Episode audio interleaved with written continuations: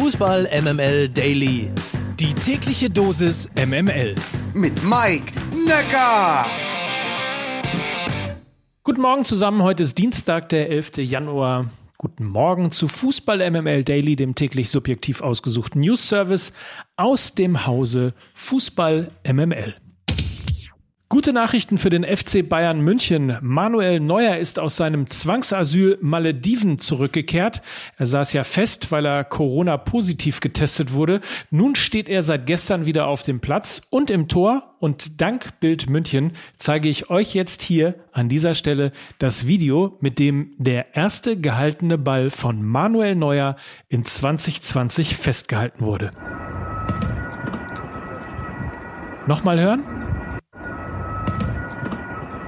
Wahnsinn. Der Schuss kam übrigens von Torwarttrainer Toni Topalovic, aber das habt ihr ja sicher gesehen. Nach überstandener Infektion trainierte übrigens gestern auch Corentin Tolisso wieder mit der Mannschaft. Kingsley Coman stand auch wieder auf dem Platz. Er trainierte aber individuell. Trotzdem lüftet sich so langsam alles bei den Bayern.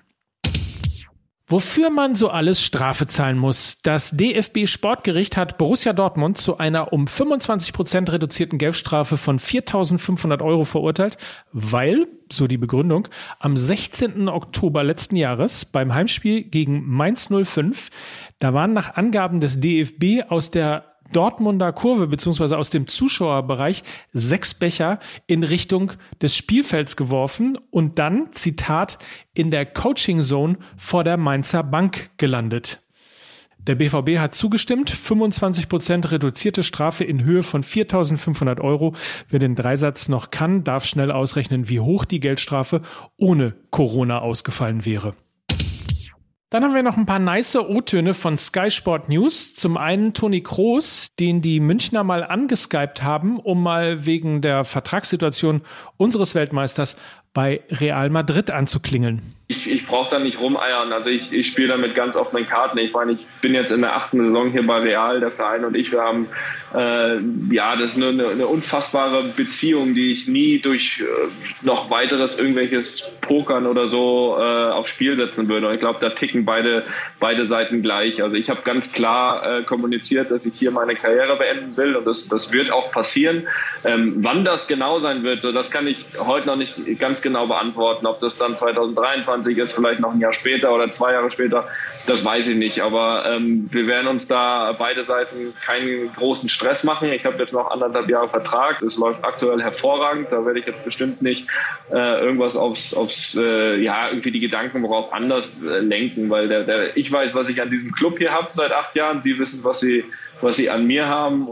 So, da also Einigkeit, aber in Wolfsburg ist ja ein bisschen Theater und damit sind wir bei Florian Kofeld. Der ist natürlich ein Thema. Nach dem Negativrekord von sechs Niederlagen in Folge hat auch Sky mal in Wolfsburg angeklopft und Sportdirektor Marcel Schäfer nach der Personalie Kofeld befragt. Das kann ich verstehen. Dafür sind wir, glaube ich, äh, alle zu lange im Geschäft dabei. Aber wir sehen, wie akribisch er arbeitet, äh, wie intensiv er mit der Mannschaft versucht, die Dinge voranzutreiben, zu verbessern, damit wir wieder äh, Siege einfahren. Und deshalb haben wir großes Vertrauen in Florian Kofeld, dass wir zusammen mit ihm die Wende schaffen. Und deshalb sprechen wir auch hier immer von wir. Als guter Journalist fragt man nicht nur einmal nach, sondern auch ein zweites Mal. Das hat Sky natürlich auch getan. Und die Antwort klingt fast gleich. Im Fußball kann so viel passieren, das haben wir auch schon erlebt, aber wir sind Überzeugungstäter und wir sind der Überzeugung, dass wir gemeinsam die Wende schaffen. Marcel Schäfer im Interview mit Sky Sport News, alles nachzuhören und zu lesen unter skysport.de. Apropos VfL Wolfsburg, da ist im Kicker eine durchaus dezidierte Analyse nachzulesen. Die MML Presseschau. MML Da stimmt was nicht. Kofeld kämpft doch folgt ihm sein Team, heißt der Artikel von Thomas Hiete. Und darin heißt es unter anderem, nun wäre es ein leichtes, auch Kofeld von seinen Aufgaben zu entbinden. Die Ergebnisse und der dramatische Sinkflug geben es zweifelsohne her. Doch ein solcher Akt käme einer Selbstaufgabe gleich. Und dann weiter. Mit eisernen Prinzipien hatten Schmatke und Schäfer in den vergangenen Jahren aus einem Abstiegskandidaten einen Champions League Teilnehmer geformt. Sie holten Spieler, für die der VfL einen Karriereschritt statt Rückschritt bedeutete, die aus voller Überzeugung und nicht alleine aus monetären Beweggründen für diesen kleinen und in der öffentlichen Wahrnehmung eher unspannenden Club spielen wollen. Und dann geht es natürlich auch um den Kader, um Lacroix und Roussillon oder eben auch um Luca Waldschmidt. Da heißt es dann weiter, für Luca Waldschmidt, für 12 Millionen Euro von Benfica Lissabon verpflichtet, bedeutete Wolfsburg kaum einen Karriereschritt, sondern einen willkommenen Ausweg aus einer misslichen Lage in Portugal. Genauso spielte er auch Fußball. Widerstands- und leidenschaftslos. Maximilian Philipp dachte bei Dynamo Moskau Mitte 20 an sein Karriereende, bis Wolfsburg ihn auffing. Sind das Spieler, die den VfL durch den Abstiegskampf führen sollen? Eine wirklich sehr interessante Analyse. Wie gesagt, den Link dazu packe ich euch in die Show Notes. Die aktuelle Situation beim VfL Wolfsburg analysiert von Thomas Hiete im Kicker. So, und dann habe ich noch ein heißes Eisen bei One Football gelesen. Der Hamburger SV und der FC St. Pauli dürfen nämlich doch noch auf Zuschauer hoffen. Vor allem beim Pokalspiel des FC St. Pauli gegen Borussia Dortmund am 18. Januar, aber natürlich auch beim Nordderby HSV gegen St. Pauli am 21. Die beiden Vereine hatten zusammen mit den Handballern vom HSV, den Basketballern der Hamburg Towers und der Eishockeymannschaft der Crocodiles am vergangenen Freitag Beschwerde beim Hamburger Senat eingereicht.